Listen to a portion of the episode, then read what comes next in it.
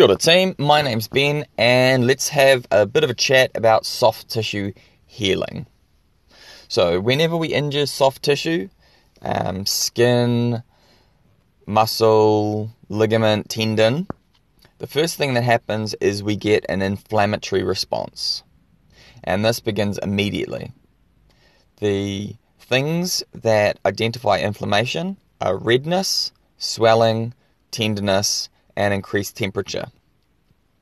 We get leukocytes and phagocytes that come in to clean away the blood and damaged cells. And we have chemical mediators, histamine, leukotaxin, and necrosin, which limit the amount of swelling. Then we get a formation of a clot and scarring within 12 to 20, 24, uh, 12 to 48 hours. And this inflammatory response phase lasts two to four days. Then we progress on to the fibroblastic response phase.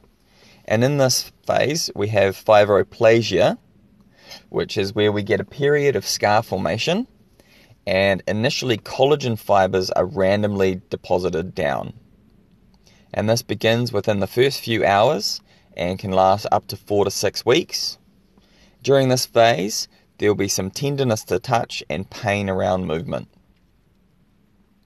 Also, in the fibroblastic response phase, we get neovascularization. So, this is where we get new blood vessels growing into the damaged area to help increase blood flow and bring oxygen and nutrients to the area. After our fibroblastic response phase, we get into the maturation and remodeling phase. Here, we get realignment or remodeling of the collagen fibers according to the tensile forces that the scar is subjected to.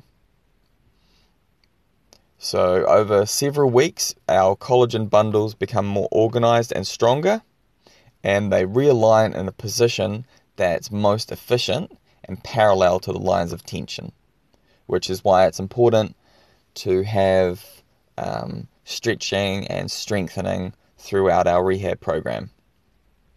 So after three weeks, we've got a scar which is strong and uh, mostly pain free, but it can take several years for this phase to finish.